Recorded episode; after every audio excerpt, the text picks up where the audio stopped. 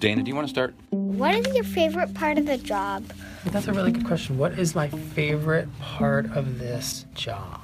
On the next Rome School, we go to New York City and talk to Michael Barbaro at the New York Times, The Daily, and a few other journalists who all have something really interesting in common. They've been asked by a sitting president to quit their jobs.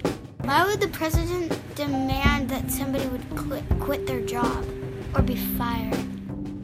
But instead of getting into the politics of it, in true Rome Schooled fashion, we're going to go straight to the root of what it is that journalists do in the first place. My favorite part of this job is feeling something. I think when we can make people feel the news because of the power of audio, and when we ourselves feel it, which we do all the time, then we've transformed the news into something that's going to stay with you for a really long time. On the next episode of Rome Schooled,